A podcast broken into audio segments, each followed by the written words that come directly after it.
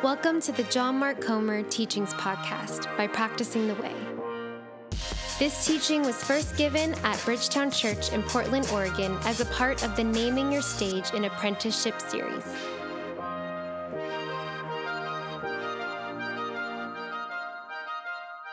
Have you ever felt stuck in your journey of apprenticeship to Jesus?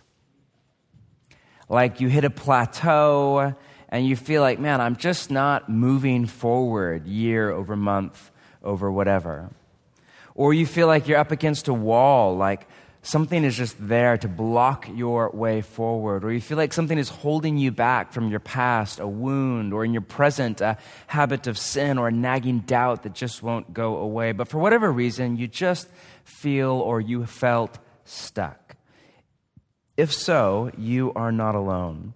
To start off, John chapter 21, a post Easter story, verse 15. When they had finished eating, Jesus said to Simon Peter, Simon, son of John, do you love me more than these? And in context, if you're familiar with the story, the these are fish, which are more than fish, are symbolic for a career ambition, so to speak, apart from apprenticeship to Jesus. Yes, Lord, Peter said, You know that I love you. Jesus said, Feed my lambs. That was his metaphor for you and for I, the church, his lambs, his flock. Again, Jesus said, Simon, son of John, do you love me? He answered, Yes, Lord, you know that I love you. Jesus said, Take care of my sheep. The third time, and remember, you're stepping into a story. How many times did Peter deny Jesus? Three, right? So this is, this is a healing process between Jesus and Peter. The third time he said to them, Simon, son of John, do you love me? Peter was hurt. Notice that in the healing, he was hurt because Jesus asked him the third time, Do you love me? And he said, Lord, you know all things. You know that I love you. Jesus said, Feed my sheep.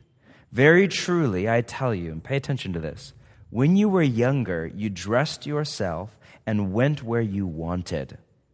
But when you are old, you will stretch out your hands, and someone else will dress you and lead you where you do not want to go. Jesus said this to indicate the kind of death by which Peter would glorify God. Then he said to him, Follow me. This is a story about Peter and his journey of apprenticeship to Jesus from youth. When you were younger, you dressed yourself and went where you wanted. You were in control of your life. To old age, when you are older, somebody else will dress you and lead you where you do not want to go. That is a nod to what church history tells us was Peter's death by upside down crucifixion at the hands of Rome. And at one level, this is just a story about Peter's journey with Jesus. But on another level, it's here because it's paradigmatic. It's about your story and my story. It's about our journey with Jesus. On that note, notice two things from the story about our journey of apprenticeship to Jesus. First, notice, you will be led. Put another way, somebody else is in charge of your life and your spiritual formation.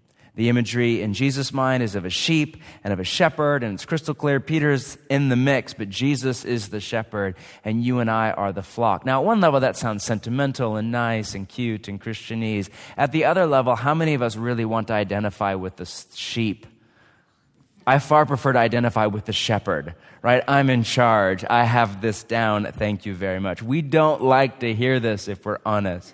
The great lie of American self help is that you are in charge of your life. Like any good lie, it's full of truth. You have all sorts of agency, far more than many of us realize. And a lot of people, in particular, those that start off with less privilege, whether that's women or people of color or whatever it may be, need to hear this message. Take control of your life. The problem is that eventually we all realize we're not in control. Because we live in a life hack, technique obsessed culture, one cultural commentator I read recently said that technique is to modern secular culture what sorcery was to ancient pre Christian culture.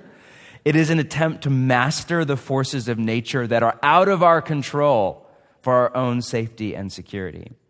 People think, you know, if I can just master the right technique for parenting, the right formula, the right discipline thing, the right book, the right acronym, then my children will turn out awesome, all love Jesus, and go to Stanford and pay for my retirement.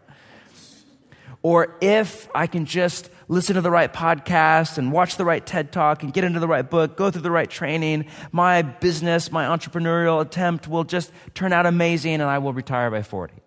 Or if I can just figure out the right formula for, the, for spiritual formation, read everything by Dallas Willard, practice all the disciplines, get the right therapist, whatever it is, then 35, I'm basically the second coming of Jesus. Done, great.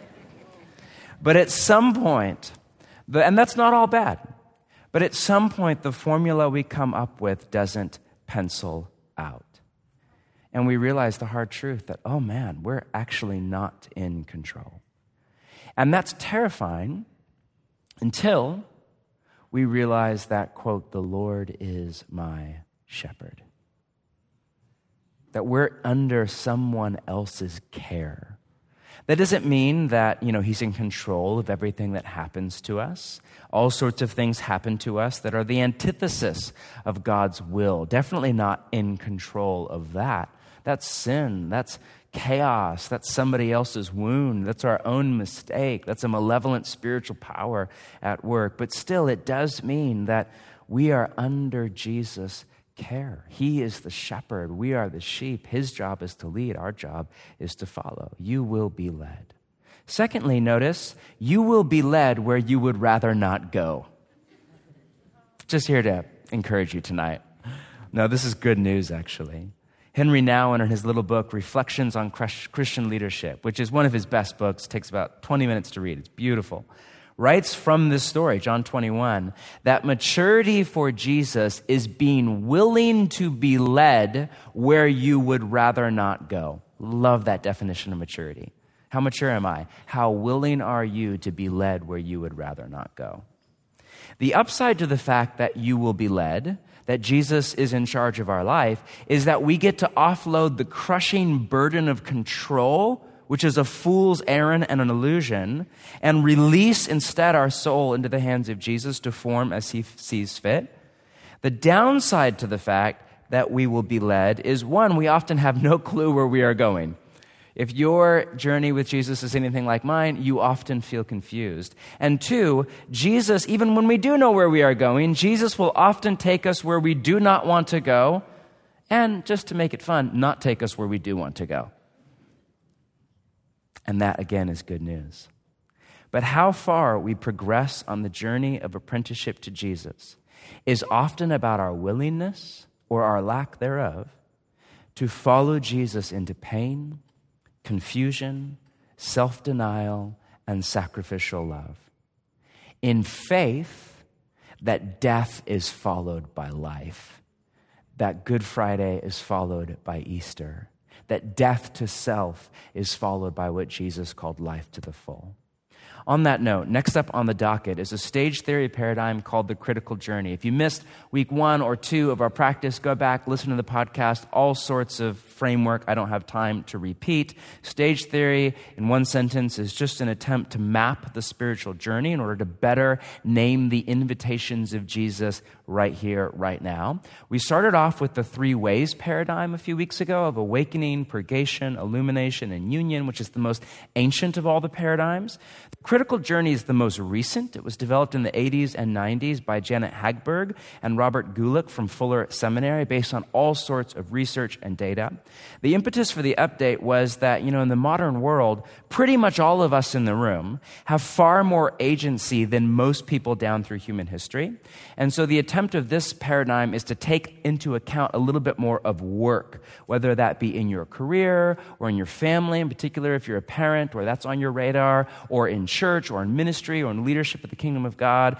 If you were a peasant in, you know, 13th century feudal Europe, career wasn't really a part of your spiritual journey with Jesus right? Survival was, and how do you feed the children you have and make more to help you feed more, but all of that. But career and work, that was really not a part of your journey. But for the vast majority of people in the room and in our city, now it is. So this is an attempt to kind of update it a little bit with that in mind. The authors of the paradigm break the spiritual journey down into six stages the recognition of God, the life of discipleship, the productive life, the journey inward, the wall, which is not a stage, but an obstacle that is between us and the next stage, the journey outward and the life of love. A short word on each, and then we'll end with a few thoughts for what it all means. Stage one, the recognition of God.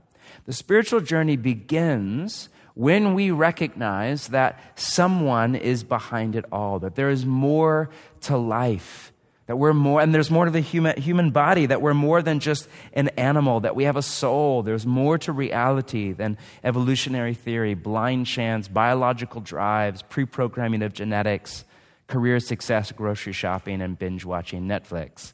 The material is not all there is, there is the spiritual. This recognition may come at age three, praying with our mom or dad before bed, or at age 33, hiking through the mountains and asking yourself, what is the meaning of life? Or at 53, while reading the latest research in neuroscience or quantum physics, all of which is a death blow to the Darwinian materialist worldview. It may happen in a moment, or over years, or even decades. It may feel emotional, or it may feel more intellectual. It may come through joy, a deep sense of wonder and awe at the ocean or the Swiss Alps or string theory or the human genome or the miracle of childbirth, or it may come through pain, a deep sense of suffering, of your need for God, that you can't fix yourself, that you are a mess and you need to be, in the language of Jesus, saved. But at some point, we begin the journey when we recognize God we move on to stage two if and when we make two steps forward. One, we commit to follow Jesus and move from this kind of ambiguous higher power idea of a being out there to follow Jesus of Nazareth. And two, we join a community of other followers of Jesus or the church. We then enter stage two, the life of discipleship.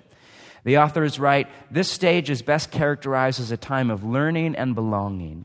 In this stage, we learn the most about God as perceived by others that we respect and trust. So, who we follow is really important at this point. We are apprentices. At this point, we're the learners, not the teachers. We're the novitiate, not the Abba or the Amma. Learning to practice the way of Jesus in a community from our leaders, hopefully ones that point us to Jesus. People at this stage, when they are on track for growth, just devour the Bible or podcasts or books or church gatherings, here every time the door is open, and time with community, time with a leader, a mentor, all of that. Spiritual disciplines, the whole thing. And we move on to stage three if and when we take a few steps forward. One, we shift from that generalist approach to discipleship to an identity and calling based approach. From this is how all people follow Jesus to this is how I follow Jesus inside that rubric as an introvert or a woman or as this or in this stage of life or with this Enneagram number or whatever it is. And two, we identify our gifts whether it's a spiritual gift or just a natural ability or whatever we're made to do, or a leadership thing or a skill we have, and we begin to contribute to the community. And three, we take responsibility for other people. Whether that's in an upfront re- leadership thing or just as a friend, you begin to take responsibility for other people and share that load of leadership in the community. At that point, we move on to stage three, the productive life. The author summarized stage three this way The productive life is best described as the doing stage. It is the period of time when we most consciously find ourselves working for God. In fact, our faith is characterized as just that working for God or being in God's service.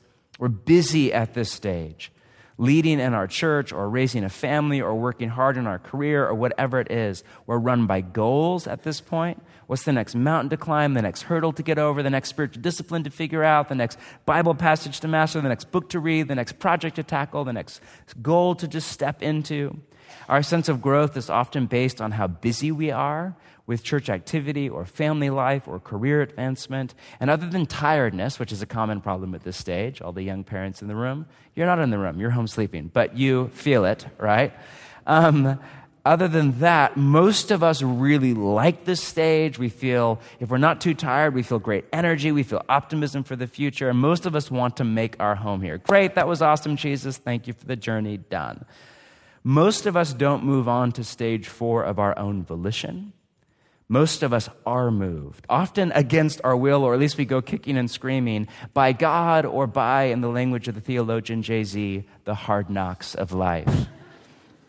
And we can fight this transition and plateau, right? We can even go backward or regress, or we can progress to stage four, the journey inward, which is exactly what it sounds like. The author is right. Stage four, the journey inward, is aptly described by its title, for it is a deep and very personal inward journey. It almost comes as an unsettling experience, yet results in healing for those who continue through it. Until now, our journey has had an external dimension to it. Our life of faith was more visible, more outwardly oriented, even though things were certainly happening inside us. But the focus fell more on the outside.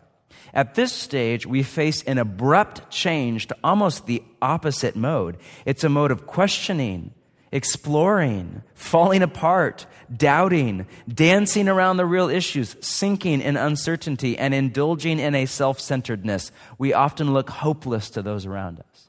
Sign me up for stage four. That sounds amazing. Often in this stage, you know, our outer world is great. Not always, sometimes it's falling apart too.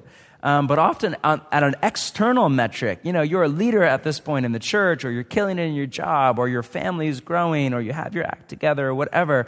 But our inner world at this point is a mess. We feel confusion, uncertainty, doubt, sadness, loss, grief, a lack of clarity, a lack of direction. We're dealing at this point with a wound from our father or our mother or our childhood, or we're healing from a hurt in the church or our family or whatever it is, or we're realizing that we've been living into a false script or a false self, but we're not sure yet what a true script and a true self would even look like, much less how to get there. So, this is a time with a lot of introspection, a lot of soul work. For some people, it looks like therapy or spiritual direction. For other people, just a lot of prayer and silence and solitude. For other people, it's a sabbatical or some kind of a break or a healing process where they step down from leadership. Whatever it is, it's a mix of healing from the past, processing in the present, and receiving new dreams for the future. But somewhere in stage four, we face what the writers call the wall. What they mean by the wall is a pain that we can't get around. It could be the death of a loved one, or it could be diagnosis of an illness or disease in your own body or somebody you're in relationship with. It could be divorce or some kind of a failure that there's just no way to sweep that one under the rug. It's with you now. It's a part of your story for better or for worse could be a hurt or a wounding from a church experience, from a family, from a relationship breakup, from a failure of a business venture, anything. But something comes into our life that we just can't erase. Like it's there, it's a, it's a blot, it's a stain on our white canvas. We, we can't erase it, we, we can't get around it, we can't manipulate it, we can't spin it with PR, we can't get around it. It's there to block our way forward. As the saying goes, the only way out is through. Do you know that saying? I keep saying that and nobody like is repeating after me. So either that means I'm far more wise or you're just calm today. I don't know. I'm guessing it's the latter. But I love that. The only way out is through. That's true of so much in life. People who have been through the loss of a loved one will always say that to you. You don't get around your grief work, you get through your grief work. You don't get over the death of a loved one or a child or a parent or a, you, you, don't, you don't ever get over it. You get through it. And they are adamant on that one. You know, for many of us, there's pain all through life. Some people, tragedy at a young age, right? But prior to this, prior to the wall, we can numb that pain with our cultural narcotic of choice be that as something as inane as Netflix or serious as addiction or pornography or sex or career or another stamp on your passport or church activity or ministry or whatever it is. Or, or we can just rise above it, that kind of American self help, like, you got the touch, you got the power. It's a great song if you don't know that from back in the day. Um, I don't know where that came from. I'm just really tired and a little bit delirious tonight, and I have 1980s like songs in my mind. But or, or we can come up with some kind of a strategy to suppress the pain, or if nothing else, just distract ourselves with busyness. But at some point, we reach this. Some people pretty young, other people not till much later. At some point, that pain blocks your way forward, and again, there's just no way around. Now, the wall can come at the beginning, the middle, or the end of stage four. It can either cause the journey inward or come as the result of the journey inward. But at the wall, we either stop or we regress or we move through and are set free both spiritually and psychologically. And that's key. The authors offer this perspective quote, We are ready to learn about freedom, the liberty of living without grasping. Gosh, I love that definition of freedom. Living without, that's not our city's definition of freedom at all, but living without grasping. In a more profound sense than ever before, we have to let God be God and let God direct our lives. At the same time that we surrender our wills to be healed spiritually, we simultaneously begin to be healed psychologically. The wall experience is the place where the two, psychology and spirituality, converge. Up to this point, one can be religious, spiritual, or fruitful and not be healed psychologically, or vice versa. We all know people like this. At least I do. I know some people that are well down the path spiritually, not just like in the, the ritual or the rhythm of I practice the spiritual disciplines and I read through the Bible and I pray and I'm at church every week, but actually like spiritually as defined by their will is in alignment with the Spirit of God. They live a holy life in mind and in body. They are one with Jesus and his vision of human flourishing, yet there's a psychological immaturity. They're not self aware.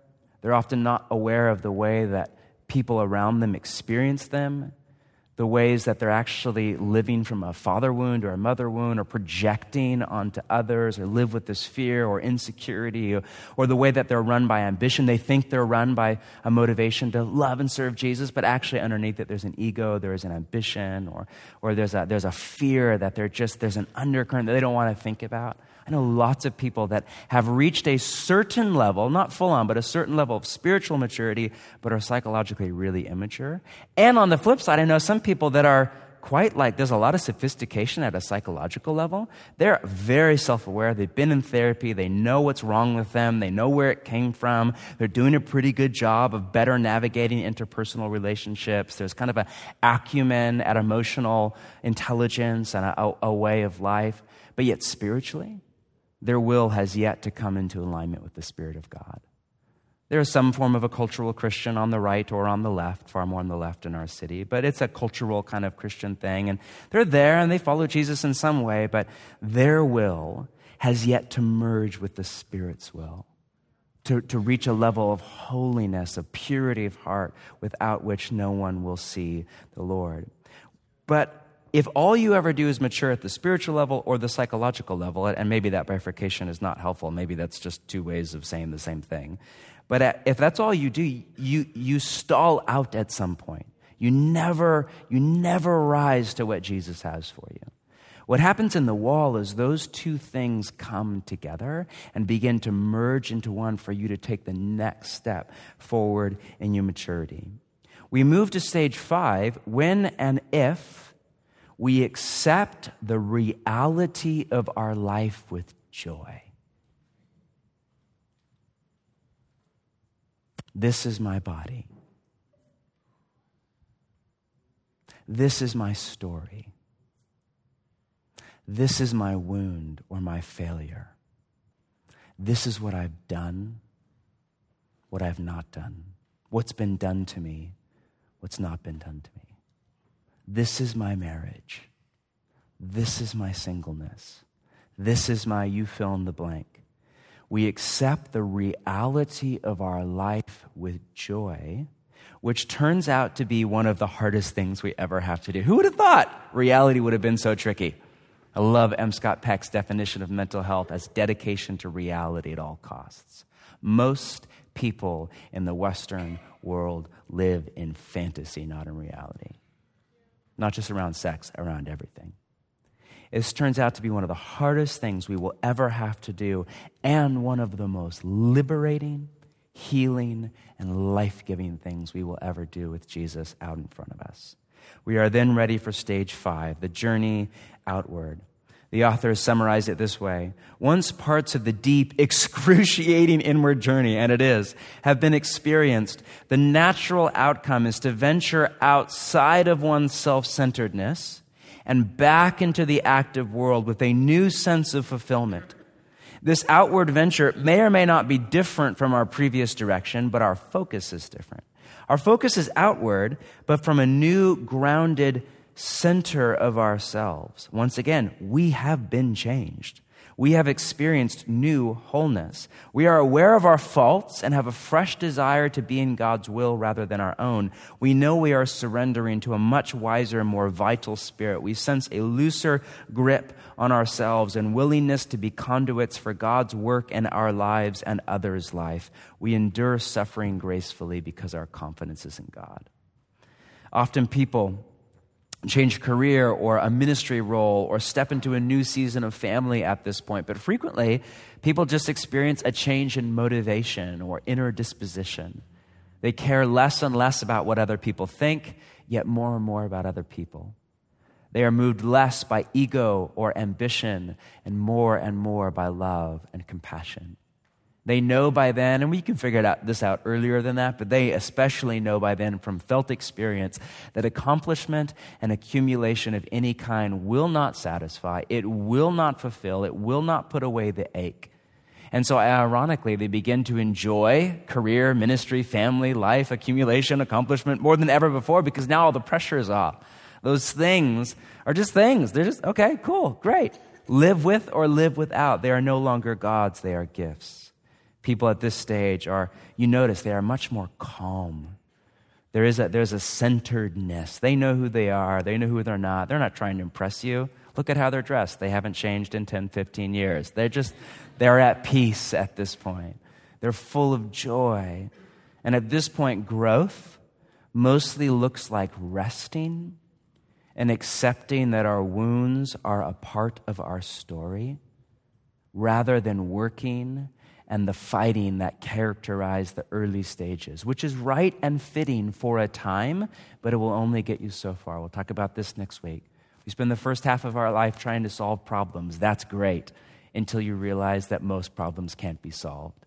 And at some point, you have to shift from problem solving to radical acceptance and joy. People who have come this far usually make the final transition to the life of love. I've obviously never been to this stage, so I can only read the maps left behind by people who have. Quote, at this stage, we reflect God to others in the world more clearly and consistently than we ever thought possible. We let our lights shine in such a way that God is given the credit and the thanks. We are at peace with ourselves fully conscious of being the person God has created us to be. We have little ambition for being well known, rich, successful, noteworthy, goal oriented, or even spiritual. We're like vessels into which God pours his spirit, constantly overflowing. We are spirit filled, but in a quiet, unassuming way. This last week, as I was working on this, I just had a few people, three people in particular, come to mind. All of them are in their 60s and 70s.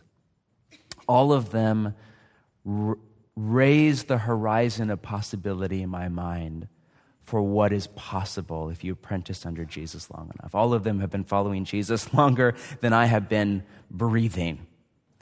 And all of them are just, they're actually all quite active people. None of them have opted for retirement and live in Florida on a golf course. All of them actually do a lot, but there's not a busyness to them. They, they're never really stressed out. They're never, how you doing? Oh, just so busy, you know? There's a calmness, there's a centeredness. They're, they're really not driven by ego. They really don't care what I think. They just are full of love and compassion, and they know what their work is to do in the world. Think of older people you know who are at this, stage, not just older people, but older people who are at this stage of maturity. They're so happy. They are the happiest people I know.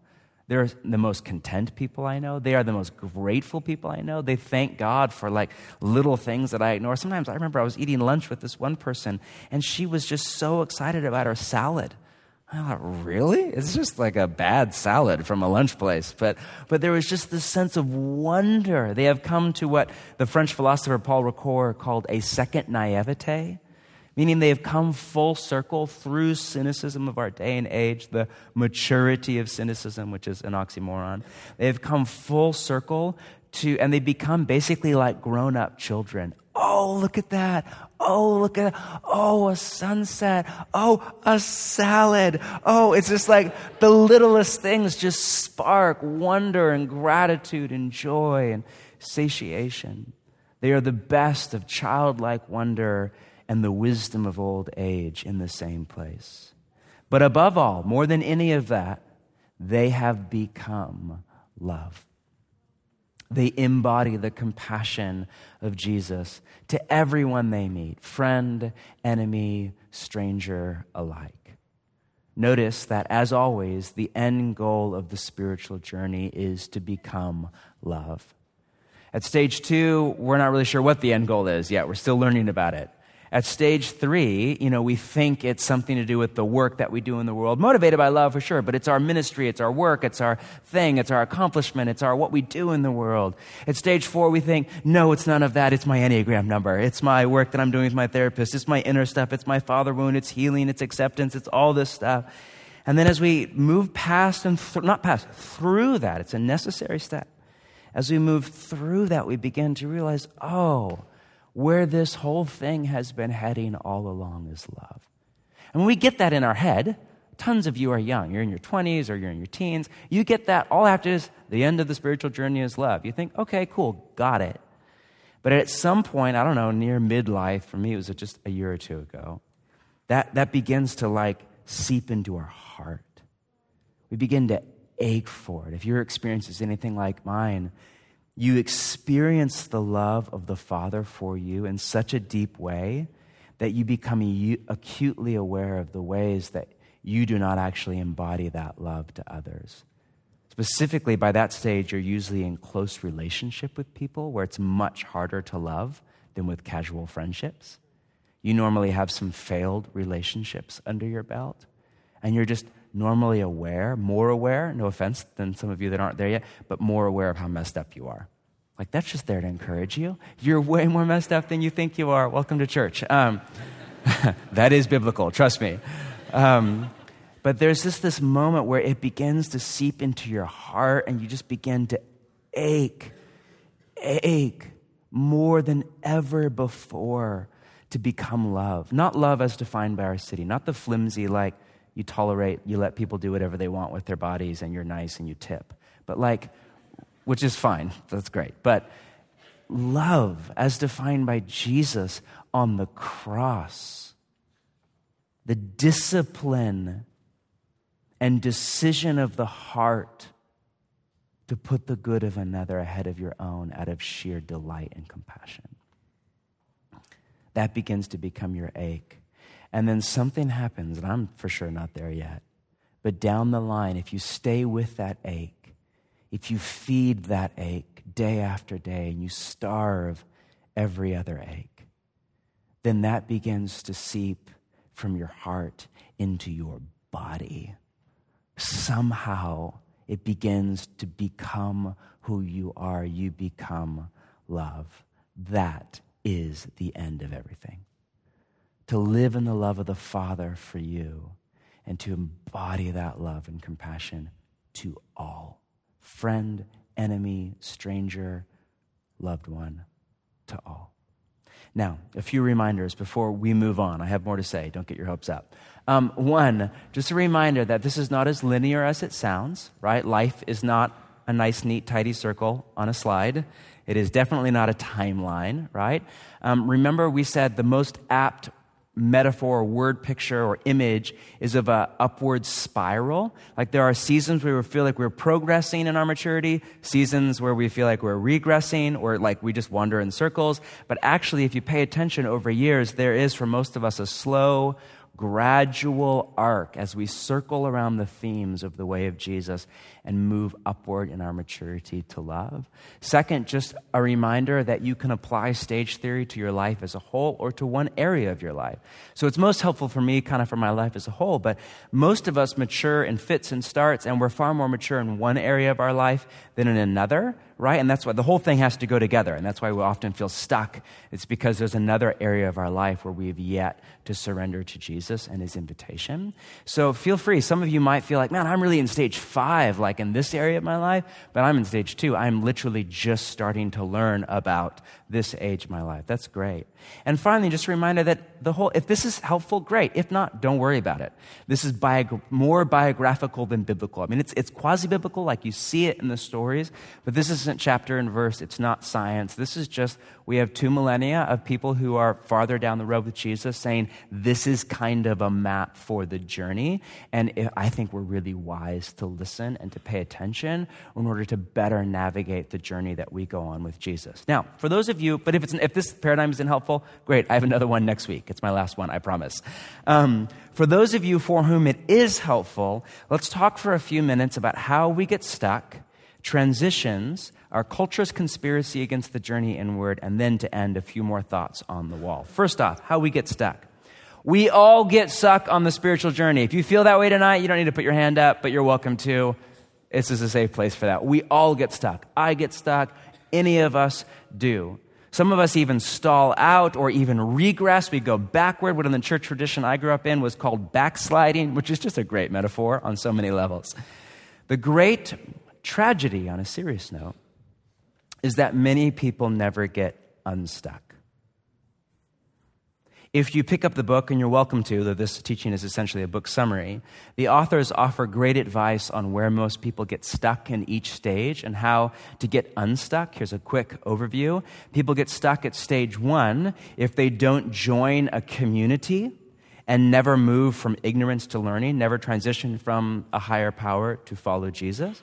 People get stuck at stage two in black or white thinking, kind of as they are learning about religion or ethics or whatever it is get stuck in kind of a, a rigid, self righteous us versus them mentality. We're the good guys, they're the bad guys. We're the right religion or denomination or theology or whatever, church, and they are not. And by the way, this happens on the right and the left. Full on a myth that this is a problem on the right with fundamentalism or conservative evangelicalism. This is a problem on both sides. I see people who are intolerant, angry, closed minded, anti intellectuals on the left just as much as I see on the right. This isn't about a political side or a social side. This is about how wounded and messed up and in need of healing and maturity we all are, no matter where you fall on the political spectrum. There are two types of people who get stuck in a permanent limbo at stage two. The authors call the switchers and the searchers. By the switchers, they mean people, it's a little bit cheesy, but it was written in the 90s, so show them grace, um, are people who switch from community to community to community, from leader to leader to leader, from whatever to whatever to whatever. They come into a community or under a new leader, and at first they think they are amazing, everything is amazing, and then a few months later, everything's terrible right? I know, I, I, just have come, I say this with a lot of grace, but I've, I've been at this job long enough to realize that when people come up to me and they're often gushing, there's a level of gushing that is, it's really, really feels nice. Thank you. Um, but I mean like the unhealthy level of gushing where they're like, you're the best thing ever. And I'm, Actually, not. And actually, you clearly aren't paying close attention. And, um, and this is the best churches ever, and this is the best thing ever. And I just moved to Portland, and it's amazing. And it's July, of course. But um, whatever. I may have free rent for the first year or something, you know, whatever it is. And I just, I have, I have learned the hard way just to smile and show grace, but to, my guess is normally that they won't even be here in a few months. Um, because there's an idealism with that that no community can live up to that. No leader can live up to that. No tradition can live up to that. That's a fantasy. That's somebody who has yet to accept reality and yet to, to realize that community is hard and, and, no church has it all together. And some might have less problems than others, but that's a really negative way to think about it. Um, we all have our stuff and we all hurt each other and, and all of that. But people, I just know people, they switch from community to community, community, leader to leader to leader. And unless if they land at some point, they never mature. The other group is the searchers. And what the authors mean by that are people who normally had a bad experience in childhood or just early on in the life of discipleship, could be in your 20s, 30s, 40s, and have not been through what the authors call the healing of religious wounds, which they argue everybody has to go with. I actually really like that. I'm not a fan of the like, you know, my mommy and daddy hurt me in the church and everything that came before me was awesome, but I'm enlightened because I listened to this podcast. That's not really my gig as much. But I get, like, there is a need of the healing of religious wounds. I come from a great family, and I'm grateful for the church tradition I grew up in, though I'm not really in that anymore. But even I had to go through a healing of religious wounds. Like, there was, in particular, not so much, there wasn't scandal. I was never, there was no spiritual abuse of me by the grace of God, and I hear those horror stories. I just had to go through a little bit of healing over some of the anti intellectualism, some of the bad theology, some of the way that conservative politics just corrupted the name and the way of Jesus. I had to go through some of that. And sometimes you'll hear stuff leak out and you'll be like, bro, you're not all the way healed. When you talk about the rapture, you're definitely not all the way there yet. You have some stuff you need to work out with your therapist. Okay, I just have yet to have the rapture talk, all right? But we'll get there in time. My point is, all of us, even if, like me, you had a, for the most part, healthy kind of background, we have to go through this. And so often people who don't go through this, or in a city like ours that's really secular and really post Christian, um, for people like in a city like ours, or just people that come up through a university system where there's a high value for post modernity or deconstructionism or Foucault or whoever your hero of choice is, often go searching whether it's into other faiths or other spiritual traditions or other Christian traditions or other theologicals, paradigms that are hetero orthodox or, or full on heretical, often kind of veer into a deconstruction. And deconstruction, there's actually a place for it if it's a phase and if it's done in a community with followers of Jesus with some kind of trust that Jesus is Lord. But once you take away Jesus as Lord and take away the community of followers of Jesus, and it's just you and the internet and two of your pissed friends, that's rarely a healthy way to move. Did I just say that? That's okay. You're, you're fine with that. Um, that's, that's rarely a healthy experience. And most of the time, it's not a stage that is then followed by reconstruction, where you recommit to a, a, healthier, deeper, more intelligent, more actually a deeper level of conviction, but with a lot less self righteousness and fundamentalist thinking and dogmatism, with an open where you're no longer run by fear, but, but you are run by conviction and you follow Jesus forward.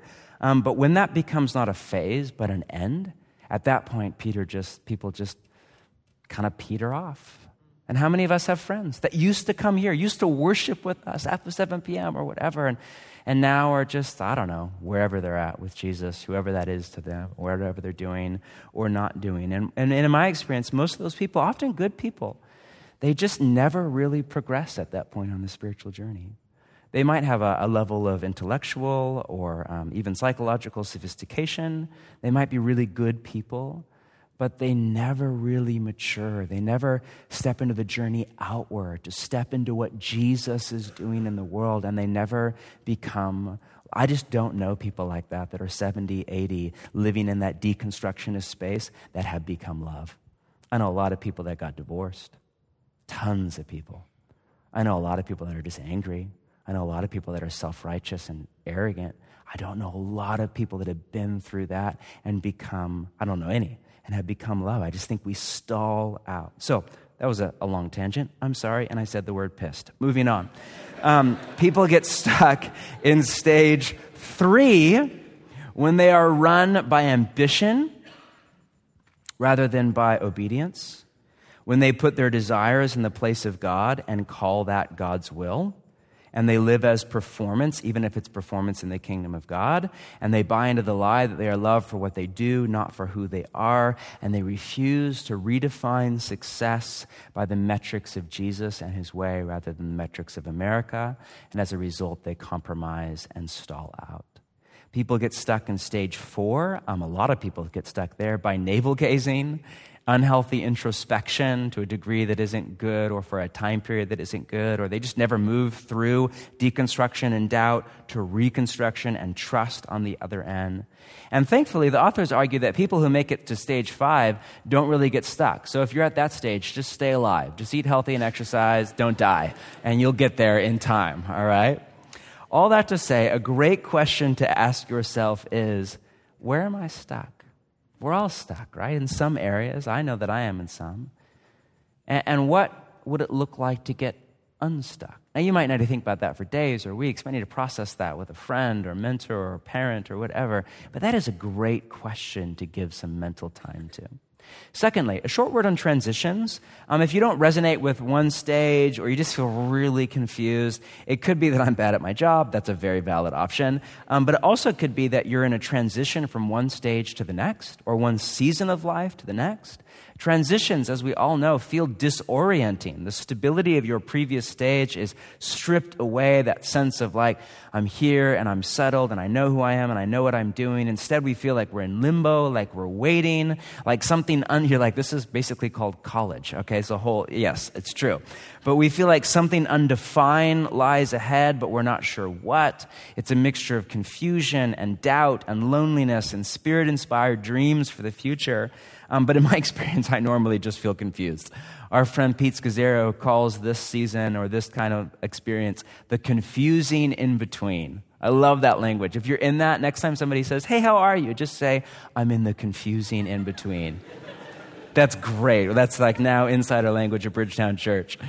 But transitions are liminal space, if you're familiar with that paradigm, where we actually have some of the most potential to grow into the next but to do that, listen carefully if you're in a transition, we have to grow in trust. If you're in a transition, the invitation of Jesus, or one of many, is to a deeper level of trust, a deeper level of confidence that, as we said, somebody else is in charge of our life. Next, um, a short word on our culture's conspiracy against the journey inward. I hate to say this, but there is no guarantee that any of us move forward, that we will move forward on the spiritual journey. Some people never go on the spiritual journey at all. Many people go on it for a while and then get off. But most people simply get stuck and stall out along the way. We all could run through our mental Rolodex and think of people who are 60, 70, 80, 90, but who are nowhere close to a life of love, are actually quite narcissistic and selfish and self absorbed, who are unhappy, grouchy, discontent, and ungrateful. The sad truth is that none of us mature without aging, but many of us age without maturing. That's just here to perk up your night for you. Just God bless you with that. Um, but you know, I would argue that in America, most people never move beyond stage three. And people often blame the church for that. And I'm sure some of that's legitimate. But you know, I think we just live in a shallow, superficial culture. And it's really hard to not let it form us into shallow, superficial people. Am I right? Jan Walgrave famously said that American culture is a, quote, virtual conspiracy against the interior life. The constant barrage of text messages and social media and alerts on our phones and the busyness and the noise of urban life, it's just a nonstop distraction. I read one commentator a few days ago who said we're all developing permanent ADD. We are attentive to so many things that ultimately we aren't attentive to anything, especially what is most deep inside of us. Have a look at this from Ronald Rolheiser, who's one of my favorites. Today, a number of historical circumstances are blindly flowing together and accidentally conspiring to produce a climate within which it is difficult not just to think about God or to pray, but simply to have any interior depth whatsoever. We are distracting ourselves into spiritual oblivion. It is not that we have anything against God, depth, or spirit. We would like these. It's just that we are habitually too preoccupied to have any of these show up on our radar screens. I love this. We are more busy than bad, more distracted than non spiritual, and more interested in the movie theater, the sports stadium, and the shopping mall, and the fantasy life they produce in us than we are in church. Pathological, biz- go Blazers, by the way. Pathological busyness, distraction, and restlessness are major blocks today within our spiritual lives. But you know, honestly, it's, I think it's a little bit deeper than just a culture of distraction. It is that, not less, but I think it's a bit more. I think it's what our friend Mark Sayers calls digital capitalism. Now, I'm not an anti capitalist, which makes some of you angry and some of you happy. I pick your, pick your thing. But the reality is that many entities have a vested interest in keeping us immature. Our culture, and we'll talk more about this next week, I'm teaching on first and second half of life, but our culture is a first half of life culture. It's a youthist culture. What do we do with people that are dying? We put them away in a home behind closed doors in a part of the city that none of us want to go to, and we visit them when, if and when we want. Right? What do we do when our body starts to break down? If we have the money, we augment it, we diet, we perk it up, we do whatever we have to do to look younger than we really are. What do we do when the marriage is not working? We just start over and rewind. Whatever. It's just a youthist culture. Um, in the critical journeys paradigm, it's a stages one through three culture. Get your life together, learn how to do it all, and then go do something productive in our society. Beyond that, our culture has little to offer us in way of vision of a deeper life. In fact, the, the, tragedy is it often mitigates against said life, not just through distraction. There's a whole like riff on technology there and how it's out to monetize your attention and attention and spirituality. That just insert that. But also because people, just at an economic level, people in later stages care less and less about material things. They are free, in Jesus' language, to enjoy a nice meal or a beautiful home or a vacation wherever, or to thank God for a career win, that's great, but they are far more detached than most of us are in our younger years. They care little to nothing for our culture's definition of success. They're smarter. They're not going to sacrifice their soul or their marriage or their child on the altar of corporate advancement or whatever it is.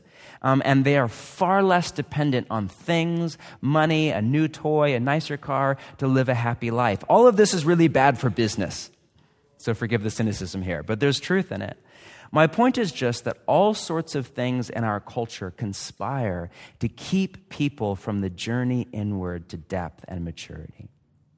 The question to ask is Are we willing to go on the journey inward when the time comes? Some of you, it's not even the time yet, but when the time comes, are you ready? And before you just jump out and say, Yes, I am, I follow Jesus, well, just remember it's one thing to say, I follow Jesus and love the Bible and even love to pray and even love to spirituality. It's another thing to actually deal with your stuff. It's another thing to actually go back and get healing from the past. It's another thing to actually have the courage to ask somebody who's close to you and you know will tell you the truth how do you experience me in relationship? In what ways do I not model love? Where do you see is my next step for growth into the image of Jesus? How have I hurt you? Where do I blame shift what do I need to take responsibility for in our relationship? That's a whole other thing. Most of us are like, no, I'm good. I'll just come to church. Thank you very much. Right? It's a whole other thing.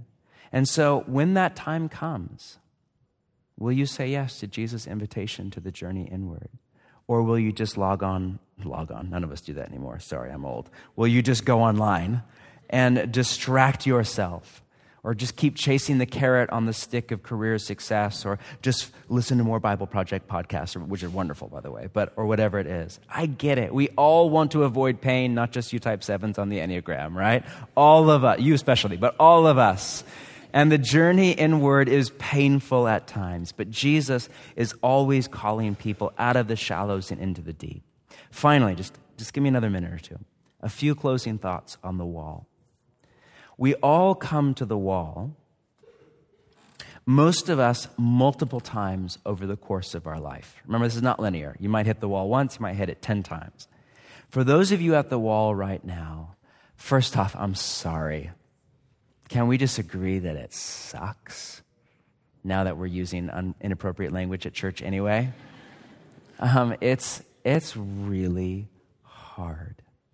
I'm there right now. I, in my, when I plot myself on this paradigm, I think I began the journey inward about five or six years ago at a crisis point in my life, burnout and all sorts of stuff. And uh, man, the last year or two, I have just been at the wall. It's a number of things spiritually. I'm in a dark night of the soul. I'll explain what I mean by that in a few weeks. But man, it's very hard. Um, in my family. Some of you know my wife struggled with chronic illness, and she's such a trooper, but just another diagnosis a few days ago that is really not good. And we're hopeful and all of that, but man, when you live with that, it is so hard. There's just a few things right now in my life, and there is no way around them. They are not what I want at all. They are not where I want to go. I don't want to go there. I'm okay. I'm okay with some immaturity. I'm fine not to go into that. But man, the invitation of Jesus. At an external level, my life is so awesome right now. If you follow me on Instagram, dude, just feel really insecure. My life is amazing. It is so amazing. Uh, we, we just moved. We live in this beautiful new home. I love it. I love our city six months of the year. Um, I love our community all year long. We've, I've been in my Bridgetown community now for 10 years. The depth of relationship we have together now. I have deep, close friendships with people now, some of my best friends all over the world. I feel like I'm a part of this global thing that God is doing in the church. It's just an honor to get to do what I do week in and week out. At an external level, my life has never been better. At an internal level, I just don't post it on Instagram. How do you post pain? I don't know what that would look like, but, um, but man, this is one of the most difficult seasons I've ever been in my life. And if you're at the wall, if you're, whether yours is far more serious than mine or whatever, man, it feels terrible. And it feels in the moment like you're regressing, not progressing. Like I feel both more aware of the depth of God's love and compassion over my life in my brokenness now than I ever have in all of my life. And yet, at the same time, I am more acute in my awareness of my failure to embody that love to the people closest to me, especially to my wife and my three children. I feel more pain and sadness and failure to love now than I ever have in my whole life. But these seasons, when you're at the wall, it doesn't feel like you're growing, but you are. Sometimes I think Jesus, in his grace, hides that from us because the whole point is to shift where it's not about you anymore, it's about love. But what happens is these seasons often have the deepest potential to foster our greatest growth. Not our fastest growth, that happens in stage two. When you first come to Jesus, leaps and bounds. We just jump forward in maturity but our deepest growth. If you were here a few weeks ago, that four layers of sin, right? Level, level three, the con- unconscious sins, and level four, the trust structures, that stuff is really deep. It's literally been wired into the neuroplasticity of your brain. It's in your body, it's in your genes at this point. The deep stuff where we're most in bondage and most need to be set free by the power of Jesus' Spirit and in truth. This is the stuff that God is after. But if you say yes to God's invitations in your pain, if we stick with it, if we don't run from our pain, if we don't go backward, but if we move through it, then we will come out the other side radically healed at a whole new level of, you know what, it's not okay, but I'm okay. Love that a whole new level of transformation, the, the well used imagery of the New Testament of the refiner's fire. I love that. It's cliche, but I love the image where you're burned down to the best part of you, the precious metal, the part of you that will last forever. People, I watch it. People come out of the wall, not perfect by any means. That's not on the table. Maturity, yes. Perfection, sorry. Wrong religion. But, um, but come out of the wall at peace with what is with reality, what my mentor calls radical acceptance, full of joy at the miracle and gift of life, and above all, full of love and compassion for themselves and for others. I was chatting to an older person that I trust a few days ago, and they said, You know, the wall, we were chatting about this, and they said, The wall was the best thing that ever happened to me. It ended my journey into myself stage four, and it stripped me of every identity I'd built up before that, stage one and two and three. And it left me as nothing but the beloved. And it, then they said, it set me free. I love that. But it's still hard. If you're at the wall, get help. Come for prayer tonight. Let us stand with you. Usually, in the early stages, we really need a leader to follow and a community to belong to. And we still need that as we mature. It's, a, it's, a, it's faulty thinking, it's a myth that you don't need that you age out of that. You never mature past the basics, right? I'm sure Steph Curry or whoever is still like doing dribbling like things in the morning, or I don't know what they do, basketball things, whatever. I'm sure he goes to practice, something. I read books. Um, we never mature past that. But as we age, as we mature, what we need more and more is not a podcast or a thing or a program, but is a spiritual director or a pastor who's been there ahead of us, or just a parent, or just a few soul friends, not to fix our problems. That's not the goal anymore. That's early SF. Now the goal is to live with them with joy and to sit in the unanswered questions in trust. And if you're at the wall, please, uh, just as we end, just stick with it. Don't give up. Don't get off the journey. Don't let doubt be the end of your story. Don't let deconstruction have the last word. There's, there's no life there. Don't get off. Don't go backward. Don't stall out. Don't settle in complacency or fear or pain. But just say yes to what Jesus has for you one day at a time. For the week ahead, our practice is all up at practicingtheway.org backslash naming. It's a very easy little exercise. Janet Hagberg of The Critical Journey put together what she calls a spiritual life inventory. It's just a self assessment of your stage based on the critical journey. It takes about 10 minutes to do. And there's a few great resources there, some questions to ask yourself, some prayer prompts. Just, it will take you 15 minutes. And it's a great thing to dialogue with, with somebody in your community or a close friend. It's all on the site. To end, Let's just end with a question. We'll have a moment of quiet. Where is Jesus leading you that you would rather not go? That sounds like a bummer of a question. It's actually not. Because again, on the other side of death is what? Resurrection. Yeah, life. On the other side of self denial is the fulfillment and the satisfaction of life in the kingdom of love.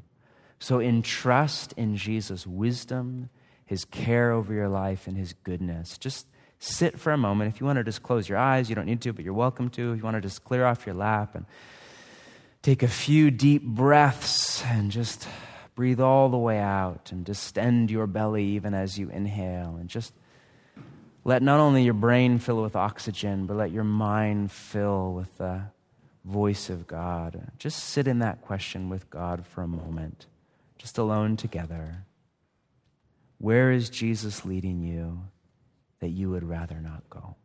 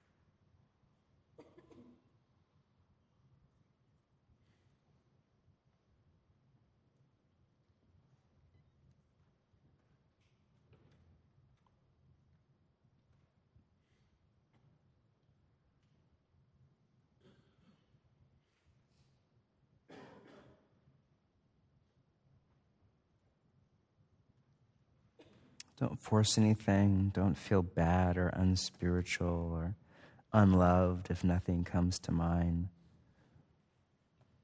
The point of this little exercise is just to show up, like all of the practices in the way of Jesus. It's just to present ourselves before God.